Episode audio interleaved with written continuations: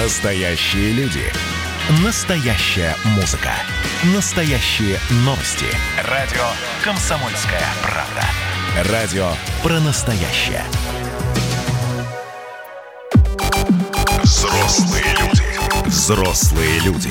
Тут-то Ларсон и Валентин Алфимов обсуждают, советуют и хулиганят в прямом эфире. И даже не верится, доброе утро, что мы уже дообсуждались до пятницы опять. И Прямо дохулиганились до пятницы. Да вообще время просто какое-то п- сжимается и сжимается. Вообще, мне кажется, Валь, скоро мы с тобой в какую-то черную дыру проваливаемся Нет, за и чё- горизонт событий. Может быть Очень и быстро так. всё. Может быть и так, но я считаю, что нам тогда с тобой надо уже начать готовиться к Новому году. Да я уже готовлюсь. Вот смотри, какая у меня чашка. Но Видно новогодняя, ли да. людям в Ютьюбе или нет? У меня чашка со снеговиком вполне новогодняя. Ну ладно, хорошо. Все-таки еще лето. Я очень надеюсь на месяц лета еще. Хотя, честно говоря, я не поняла, как, говорили, как говорят на моей исторической родине в Донбассе, я не поняла, что это было. Это было лето, что ли, вот эти два месяца? Да, уже заканчивается второй месяц лета. Простите, а что было в первом, не подскажете? Да. Да-да, это просто удивительный сериал, который мне совсем не нравится. Можно переключить? Нет, переключать нельзя, будем, собственно, жить как есть. Слушай, да ладно тебе, а что такого? Смотри, э, лето, хорошо на улице, э, не очень жарко, периодически дожди, поэтому есть чем дышать. Давай во всем искать плюсы свои. Не, дожди постоянные и довольно холодно, я бы так сказала, с, с моей э, точки м, э, обзора. Вот. А, ну, да, давай, а, раз уж мы тогда тут про погоду заговорили, какая у нас погода сегодня э, в Москве? Ты не знаешь случайно? Ты меня с Алисой перепутал? Ай, прости, прости, сейчас в Москве плюс 14, вот, а вообще еще до 25 градусов сегодня будет, но это ближе к вечеру до 25 градусов и возможны дожди, так что, дорогие друзья, будьте, э, будьте внимательны, осторожнее. Возьмите зонтик И да, вот собой. сейчас, когда собираетесь на работу, конечно, берите зонтик. Вот, А, но смотрите, если у нас тут дожди в Москве, в центральных регионах, в европейской части страны, то не везде так. И это проблема. Это проблема, которая может сказаться даже на всей стране, потому что э, засуха, а эта засуха может погубить сельскохозяйственные культуры. Причем сразу в пяти регионах. Речь идет про Астраханскую область, Челябинскую, Омскую Новосибирскую области и про Алтайский, э, э, Алтайский край. Вот. Да, об этом а, заявляет ученый Всероссийского научно-исследовательского института по проблемам гражданской обороны и чрезвычайных ситуаций. Они вообще прогнозируют увеличение площади гибели сельскохозяйственных и кормовых культур на территории этих регионов из-за так называемых суховеев, а, которые в свою, очередь действительно возникают из-за засухи. Причем а, э- э- это вот э, тенденция с суховеями и э, гибелью сельскохозяйственных культур, она в принципе наблюдается уже не первый год, но, но вот из-за аномальной жары в этом году в этих регионах она будет э, увеличиваться. И э, еще из-за того, что зима была не- бесснежная, э, создался такой дефицит воды, потому что немного снега. У нас же не ледниковое питание рек, а снеговое. И в этих регионах в том числе. Э, э, Поэтому а, значит, мало воды на водохранилищах, э, на ГЭС, на маловодных реках Российской Федерации. И все это приводит к режиму экономного расходования воды. И вот, ну, соответственно, и суховей, и отливать нечем сельскохозяйственной культуры. В общем, беда-беда. Но Тут они прогнозируют, что это и до нас дойдет, до, э, до э, Нижегородской, э, Владимирской, Рязанской, Московской, Тверской областей и вызовет даже торфяные пожары. Но я не знаю, мне кажется, что это какой-то просто немножко перегиб, потому что э, оба месяца первых летних так много лило воды, что у, на, у меня, например, на участке начали расти болотные растения на газоне, понимаешь? Ну, наверное, Поэтому- твой- вот, вот тут у тебя на участке не будет э, торфяного пожара, и слава богу. А, слушайте, вот правда, страшилки это или не страшилки, это мы об этом поговорили с Игорем Абакумовым, это доцент Тимирязевской сельхозакадемии. Это не страшилка, не пугалка, это реальная жизнь. Засухи в стране, и в России, и в мире, они встречаются с интервалом от 3 до 7 лет. Последняя засуха серьезная у нас была в 2010 году, так что мы перебрали лимит благоприятных годов. То есть 10 лет у нас было серьезной засухи. Насколько эта засуха серьезная? Она, конечно, не так серьезная, как была в 2010 году, когда вводили зерновой эмбарго то есть запрет на экспорт. Но тем не менее, э, у нас сейчас запрета на экспорт нет, но тем не менее ограничения на него ввели, что равносильно запрету. То есть руководство опасается, что страна останется без зерна. Конечно, это благие намерения, но э, крестьяне, они рассчитывали получить все-таки от экспорта значительный доход. Э, тут, вот, как, как говорится, прилетела птица обламинами для них. Да, птица Обламинга, говорит нам Игорь Абакумов, доцент Тимирязевской сельхозакадемии. Ну что ж, мы будем а вот... надеяться, что все не так плохо. Да? Ну подожди, а помнишь, мы же у, э, у нас же в эфире цитировали министра сельского хозяйства Российской Федерации, который говорил, что россияне могут не бояться дефицита продуктов, что у нас в стране с этим вопрос абсолютно точно решен и так далее и тому подобное. А теперь смотри-ка, что происходит. Э, ну не эмбарго, окей, но ограничения на экспорт. Э, но пока еще не введены. Нет, нет, нет, нет. Тут смотри, пока не введены, но вполне возможно такой механизм будет рассматриваться, потому что в 2010 году вот именно так и поступили. Вот. Будем надеяться, что такого не произойдет, и действительно природа немножко сжалится над нами. Хотя я, честно говоря, вот жалости от природы, уж от кого, от кого. Я был бы Годзилла, я бы от него ждал жалости, но от природы я уже не жду совершенно ее, ну, потому что она, по-моему, над нами так издевается уже, что ну дальше некуда. Я, я не знаю, может быть, конечно, просто как-то смещен фокус медиа в другую сторону, но я гораздо чаще слышу о наводнениях, чем о засухе. Нам об этом же пишет и наш слушатель в WhatsApp. Волгоградская э, ГЭС в этом году Астрахань так обводнила, что никогда не обводняла. Воды в Астрахани много. Вот. Ну и слава богу. Может быть, действительно это просто а, ну, скажем, на воду дуют, знаешь, обжегшись на молоке. Хотя, конечно, десятый год я, например, вспоминаю с ужасом. И этот смог вокруг Москвы от горящих торфяников, и э, крайне неприятная была обстановка вообще. Жить в городе было нереально, и за городом тоже. А может быть, вот эти вот э, уважаемые эксперты, которые нам рассказывают про Э, про засуху, про то, что там все будет плохо и урожай погибнет. Может быть, они просто перестраховываются, а надеются на лучшее. Пусть будет так. Вот. Ну, мне кажется, когда мы говорим об экспертах, то все-таки они ведь... Э, они не, на то не эксперты, так, как мы с тобой, мы с тобой да. не знают, о чем говорят. Но э, в, в любом случае, э, в последнее время, э, я думаю, что нам действительно нужно ждать э, каких-то э, сюрпризов скорее в сторону минуса, чем в сторону плюса. Ну, и быть к ним готовыми. Я не, не к тому, чтобы сейчас опустить руки, посыпать голову пеплом и говорить, как все плохо. Но э, даже если э, убрать со счетов э, из чаши весов историю с э, засухой, там, с климатом, да, мы живем в эпоху пандемии, и это ситуация, в которой в любом случае экономика страдает. Во всем мире экономики всех стран этого пострадали, наши в том числе. Да, действительно, введение режима нерабочих дней и самоизоляции привело к обвалу числа совершаемых россиянами покупок. Вот э, потерял, э, потерял мысль. Вот. Общее да, число. Нет, вот, по... вот, я, я цифры искал Эко... просто. Цифры искал, да, в нашем материале. Общее число пробиваемых каждый день чеков в период с конца марта по начало мая сократилось в среднем на 31%, а средняя выручка учтенных видов бизнеса упала на 36%. Вот, посидели, блин, в самоизоляции.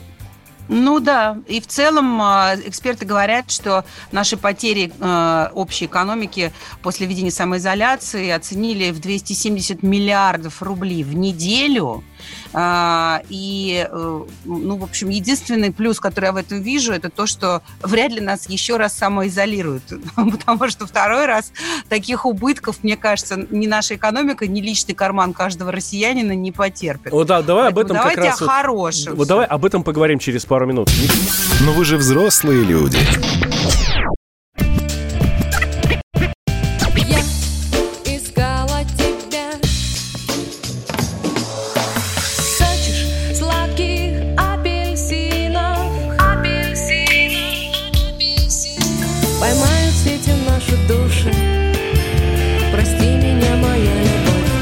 «Комсомольская правда».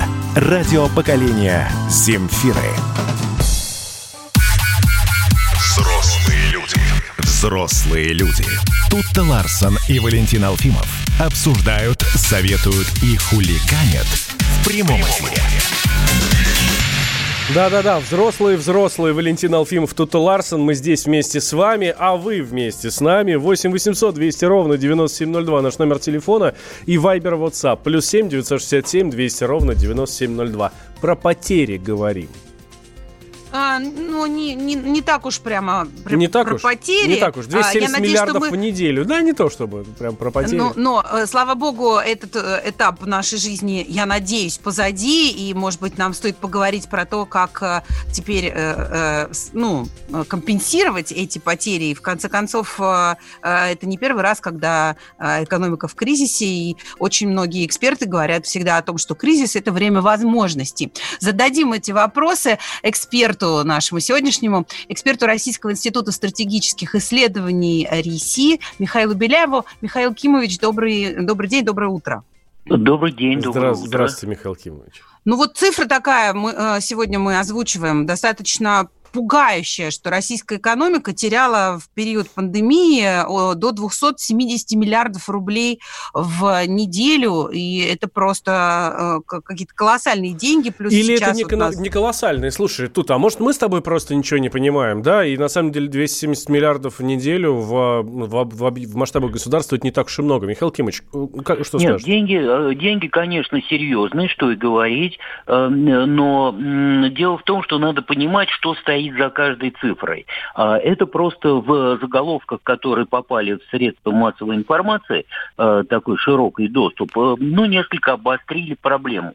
На самом деле это 270 миллиардов рублей, которые как бы не прошли через определенную реализацию товаров. То есть как бы не, не закуплено вот этих товаров на, ну я, вот сейчас я намеренно упрощаю, 270 миллиардов. И это как бы только приостановка деятельности. Понятно, что там что-то будет не компенсировано, но уже, в общем-то, тренд выходит на то, что э, сейчас э, ускоряются вот после выхода из э, коронавируса вируса, вот оживление жизни, и э, э, ускоряются вот эти э, э, закупки, и будет э, уже, в общем-то, частичная компенсация.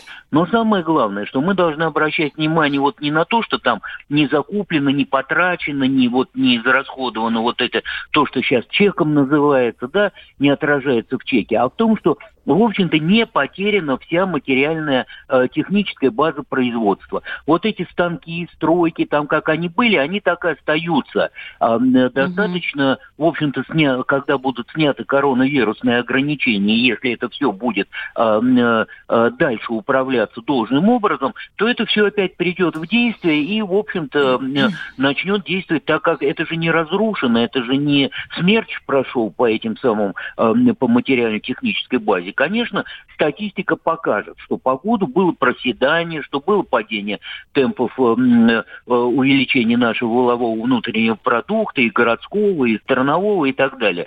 Но, э, понимаете, это, это, это не катастрофа, это как раз выход, то есть все сохранилось, и мы, ну, как бы оказались просто на более низкой точке э, отсчета, и с которой вполне можно, она себе твердая такая, устойчивая, можно двигаться вперед.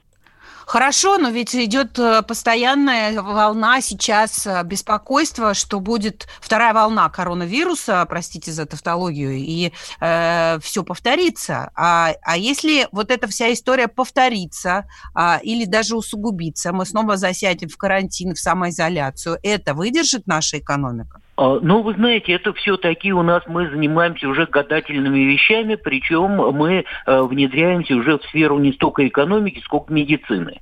А медики нам, видите, уже быстренько придумали и уже э, э, вакцину, и предполагается вакцинация, и есть опыт э, борьбы с вот распространением этой самой заразы, пандемии так называемой и так далее, и так далее. То есть, это уже будет в смягченном варианте. Я так думаю, ну, насколько я могу судить по средствам массовой информации, тем более, что Собянин, вот которого мы только что цитировали, сообщил нам, что, в общем-то, маловероятна вторая волна в Москве, в Москве, во всяком случае, и угу. вот это вот ограничительное ограничительное мероприятие. А, вот пока выглядит таким образом. Но я понимаю, что у нас есть любители нагнетать обстановку такую вот, для чего им это надо. Ну, видимо, э, любители драматических каких-то сюжетов. Но мы будем ну оптимистами, вот, давайте. Я, я могу, вот как человек, который, например, не нагнетает, но боится, э, э, услышав тех, кто нагнетает, могу ли я льстить себя надеждой о том, что, э, ну, то есть нашей экономике настолько невыгодно э, и, и, и настолько это будет э, ну, э, не, да. не, не, не преимущество, да, а повторение там, весенних, весенней ситуации самоизоляции, что наше правительство сделает максимально все, и наше государство сделает максимально все, чтобы нас защитить, но все-таки не изолировать. Да, другими, другими словами, да, но, другими словами видите, может ли быть вот этот кризис у, у нас, тормозящим фактором для введения карантина? Правительство правительство сделало, вот, на мой взгляд, достаточно много, и главное, сделает все оперативно, э, что, в общем-то, ему большой-большой плюс. Обычно у нас правительство вот как-то э, принимало решение так вот, когда уже все, ситуация уходила, тогда только начинали думать о том, какие решения надо принимать. Здесь все-таки это все было в процессе и достаточно адекватно. И к тому же были выработаны, вот, понимаете, определенные формы и удаленной работы, и работы предприятий там с каким каким-то там дистанцированием. То есть опыт есть, так что себя надежды льстить совершенно запросто можно. Угу, ну спасибо. что ж, будем льстить. Утешает. Будем льстить. Миха... Да. да, Михаил Беляев, эксперт Российского института стратегических исследований, э, дает нам надежду.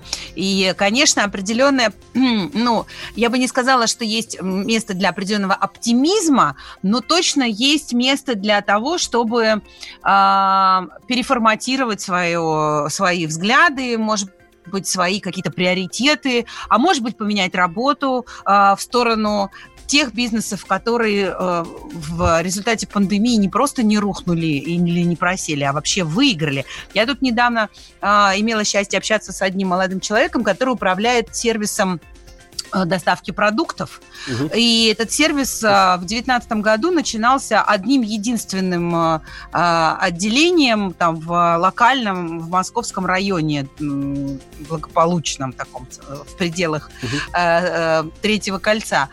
А теперь у них 200 точек. За время пандемии они выросли, ну, можно сказать, в 200 раз. Причем уже у них есть этот сервис не только в Москве, но и в Петербурге и, по-моему, в Нижнем Новгороде. И э, такое ощущение, что они чуть ли не, ну, уже не планируют экспансию за рубеж, потому что на самом деле такое такое количество удобных сервисов с онлайн-доставкой, например, продуктов питания там, или одежды, как в России, есть далеко не во всех странах, даже в цивилизованных. Слушай, ну, Запад. все, что касается доставки сейчас, мы знаем, mm-hmm. что выросло очень-очень-очень хорошо, и твой пример, он очень наглядно это показывает. Мы знаем, что сейчас, что профессия 2020 года – это профессия курьера. Все люди, которые э, производят вот, вот эту вот еду домой, да, которые именно не, не привозят э, там готовую еду из ресторанов, да, а вот эти вот э, сервисы, которые привозят продукты для того, чтобы ты дома себе готовил. Но да? выросли вот. еще и телекоммуникационные компании, вот. онлайн-кинотеатры, э, платформы онлайн-образования, производители медицинских товаров, конечно, в шоколаде. Вот. Поэтому все-таки есть бизнесы, которые, э, несмотря на пандемию, не только не рухнули, но и даже преуспели. И, может быть, есть смысл нам посмотреть смотреть в сторону этих э, э, профессий. Но вы же взрослые люди, а в булочную на такси еще не ездите.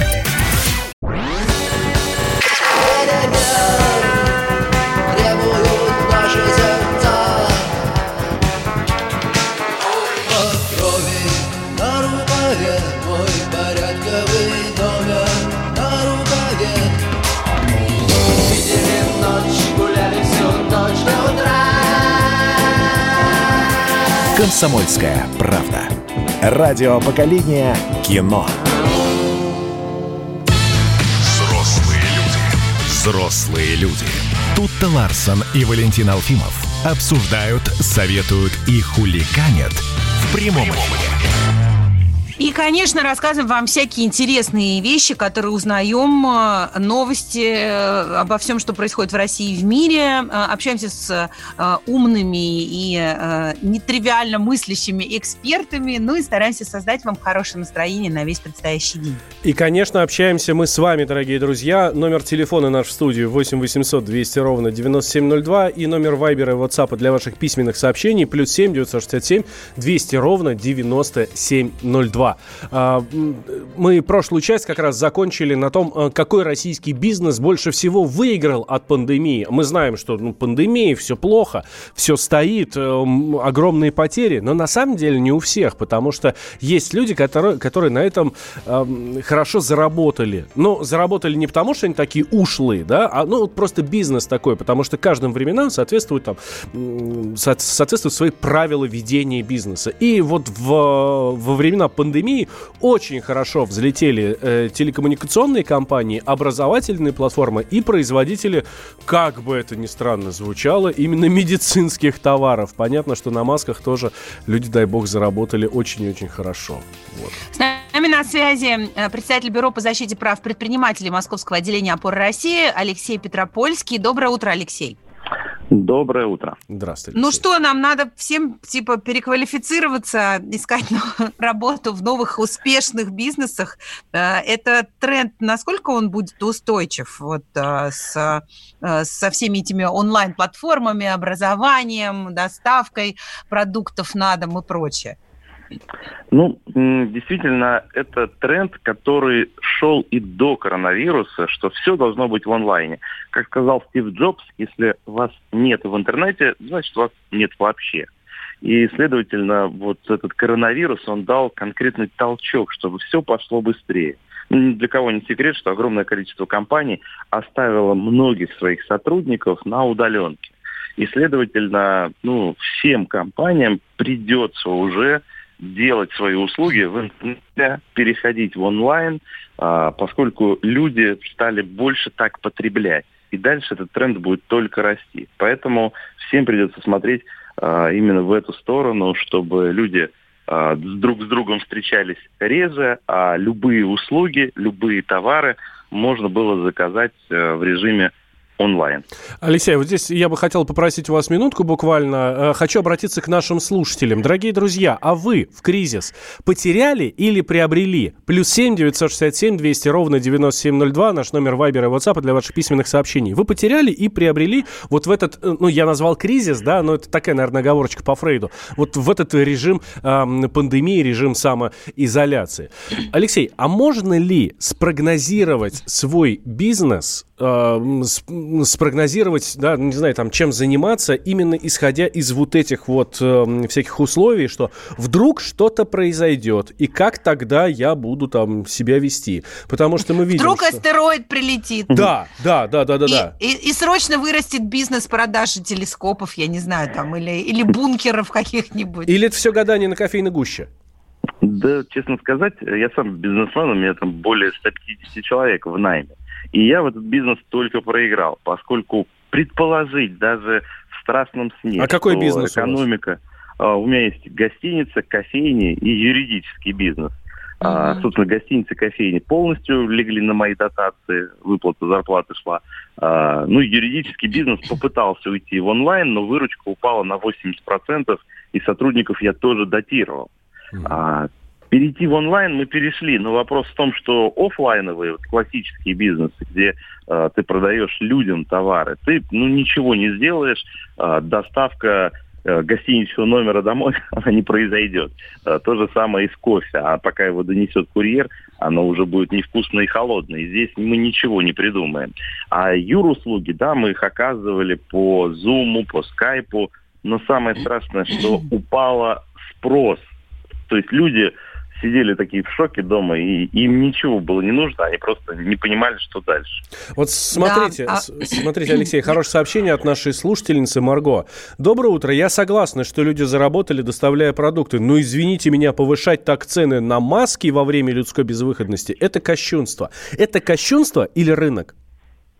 А, ну, мое мнение, что здесь должно было вмешаться государство, поскольку а, само государство нас обязало носить эти маски, но при этом никаким образом не способствовало тем, чтобы рынок их э, не стал взрываться, да, таким образом. Ну, то есть они раньше по рублю стоили, а на момент, когда все это началось, начали стоить по 50. Я лично знаю людей, которые, ну, вообще никакого отношения к медицине не имеют, но масками начали заниматься конкретно. Заводы там целые построили и действительно озолотились там за три месяца, отбили вложенные деньги по 5-7 раз. Но это было сделано именно на спекуляции, но ни в коем случае не на э, какой-то э, действительно рыночной подоплеке. Я вспоминаю одну историю, которая меня очень тронула во время как раз пандемии, в самый разгар вот э, самоизоляции. Э, нам пришла какая-то доставка от транспортной курьерской компании. И э, мужчина, который ее привез и выгружал, э, разговорился с моим мужем, э, ну, там, как дела в Москве, потому что мы за городом сидим, тут, э, значит, все такое. И он говорит, да я вообще временно работаю курьером. Я вообще-то э, звукорежиссер мирового уровня, я оркестры записываю на студии, но вот сейчас просто так плохо с деньгами, что пришлось курьером в транспортной компании работать. И вот это, конечно, страшно на самом деле, потому что действительно, ну, я, например, дико рада за те бизнесы, которые преуспели, да, ну и э, рада, что люди зарабатывают деньги, им повезло, но э, если смотреть на картину широко, понимаете, это же ненормально, когда звукорежиссер мирового уровня, который Ростроповича, может быть, записывал там, или, я не знаю, Мацуева а, в своей студии, вынужден доставлять продукты а, на УАЗике, на газике там каком-то. Ну, ну, просто это здесь... катастрофа. Я бы здесь еще, знаете, что добавил? У курьеров выросли зарплаты в некоторых компаниях минимум 50%, а в некоторых в три раза подняли зарплаты, потому что тоже была огромная нехватка. Все начали заказывать доставку, но к этому рынок был не готов. И этот сотрудник стал получать там в некоторых случаях зарплаты как топ-менеджер там, в корпорации.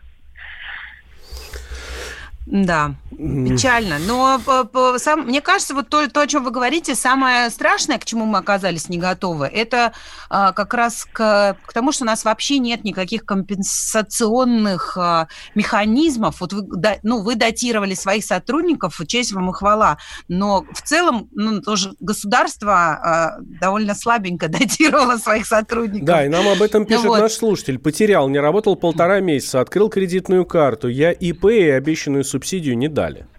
Да, и субсидию не дали. И э, столько речь шла о, пере, о всяких там льготах для для малого и среднего бизнеса а, в, с точки зрения аренды и коммуналки, и с точки зрения ипотеки и реструктуризации долгов и кредитов, да нифига не произошло. Я лично ну, пыталась два своих кредита, кредиты ипотеку, хоть как-то вообще реструктуризировать, мне ничего, мне никаких особенных а, а, предложений не сделали. То есть ни, на период пандемии не было создано никаких механизмов, которые бы помогли мне с этим справиться. Ну, лично для ну, меня вообще ничего. Здесь бы я сказал, что все-таки ну, какие-то выплаты были тем, кто пострадал, кто попал в списки. Мои бизнесы попали в списки, и выплаты я какие-то сейчас получаю. Но это даже не соразмерно издержкам, которые я понес там за месяц. То есть это не перекрывает никоим образом. И самое главное, что те отсрочки по налогам и те отсрочки по кредитам, которые я получил, они кончатся в октябре, но за эти вот а дальше месяца, придется что платить. мы поработаем... Да, Алексей, спасибо большое. Алексей Петропольский, председатель Бюро по защите прав предпринимателей. Но вы же взрослые люди, а в первую десятку Forbes еще не попали.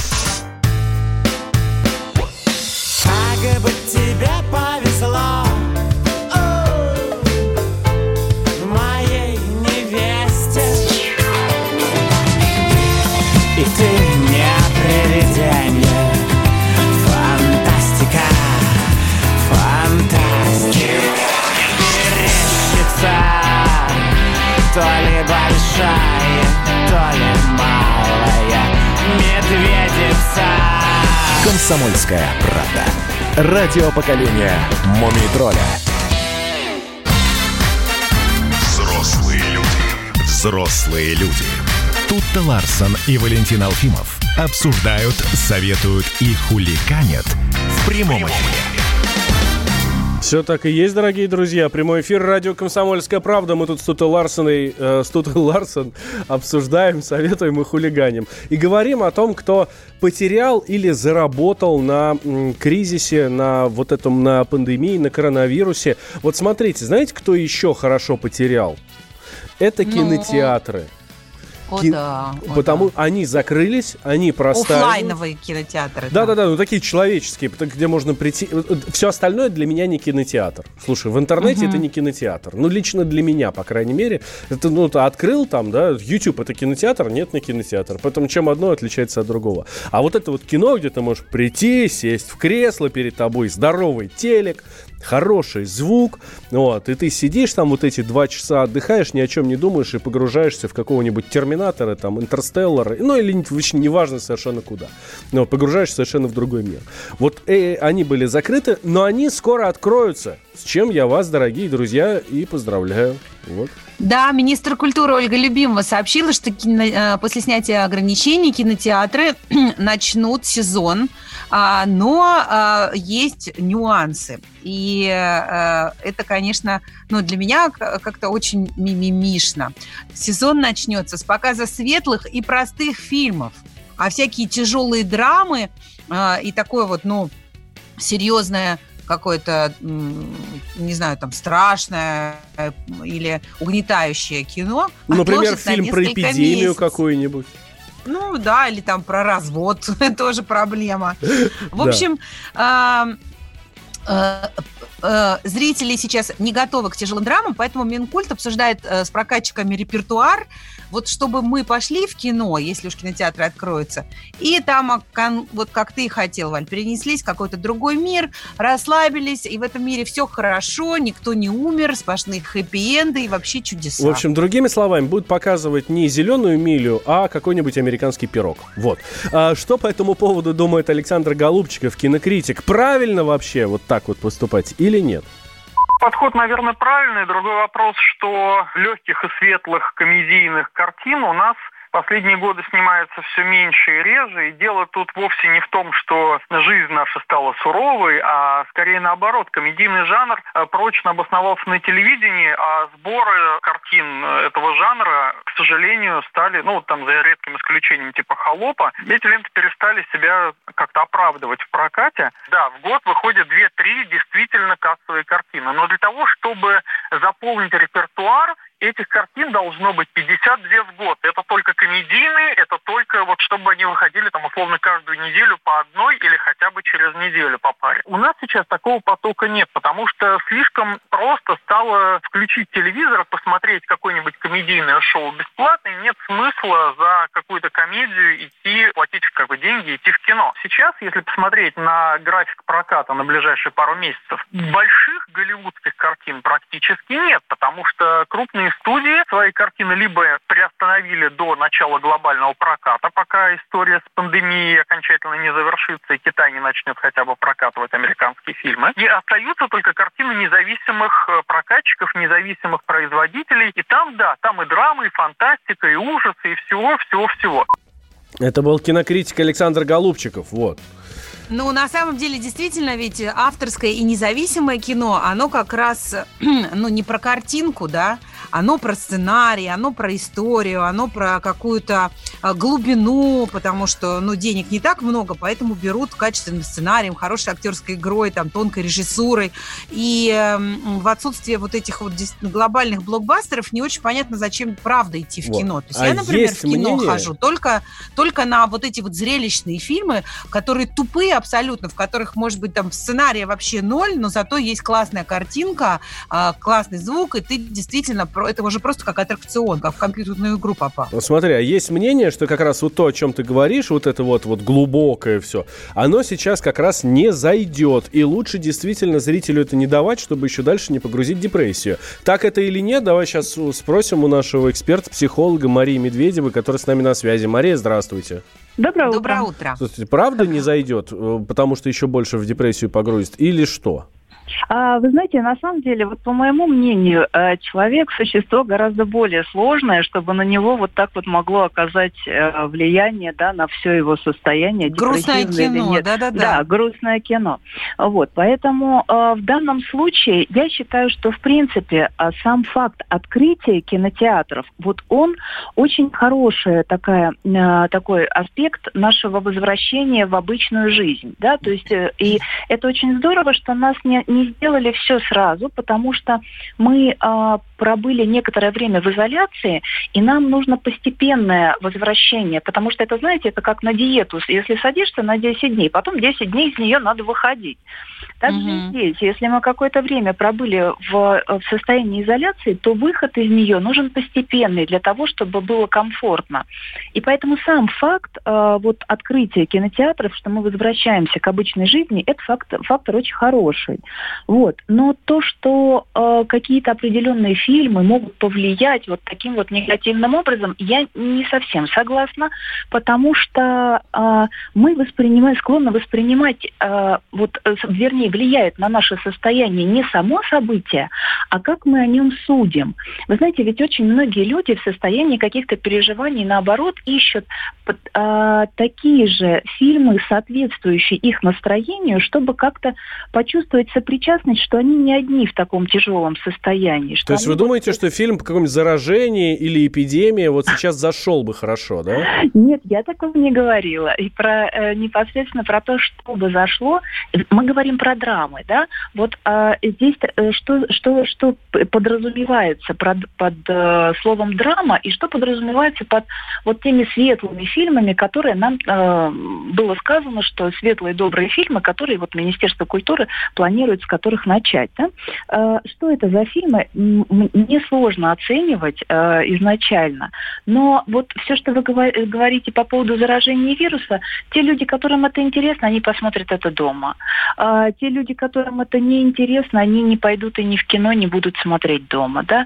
Поэтому говорить о том, я вот совершенно согласна, что люди часто очень ходят в кино э, для получения каких-то вот таких классных ощущений от спецэффектов. Да. Да, абсолютно, потому что глубокое кино и какие-то вот такие переживательные фильмы мы, нам проще дома посмотреть, чтобы в какой-то более спокойной обстановке. Доступ есть ко всему, это вот э, действительно так. А то, что сейчас вот эти вот светлые добрые фильмы э, планируются также. Один из факторов, как я вот э, слышала, чтобы люди шли там на свидание в кино, да, вместе проводили время как-то там. А если мы говорим о молодежи, то им абсолютно все равно, о каком фильме да. идти на свидание. Спасибо вот. большое. Да, Но у нас да. на связи была психолог Мария Медведева. А и вообще, Валь, действительно, что такое драма? Вот, например, Анакин Скайуокер перешел на темную сторону силы. Это трагедия вообще. Для кого-то это прямо реально дикий облом, а фильм вроде бы зрелищный, и его в кинотеатре очень Смотрю даже расписание кинотеатра возле моего дома, тут на 1 августа, тут хоррор даже будут показывать, и боевики показывают, это все нормально. Но вы же взрослые люди, а говорите как персонажи Тарантино. Видишь, там на горе возвышается крест, и не думал, что у нас На двоих с тобой одно лишь дыхание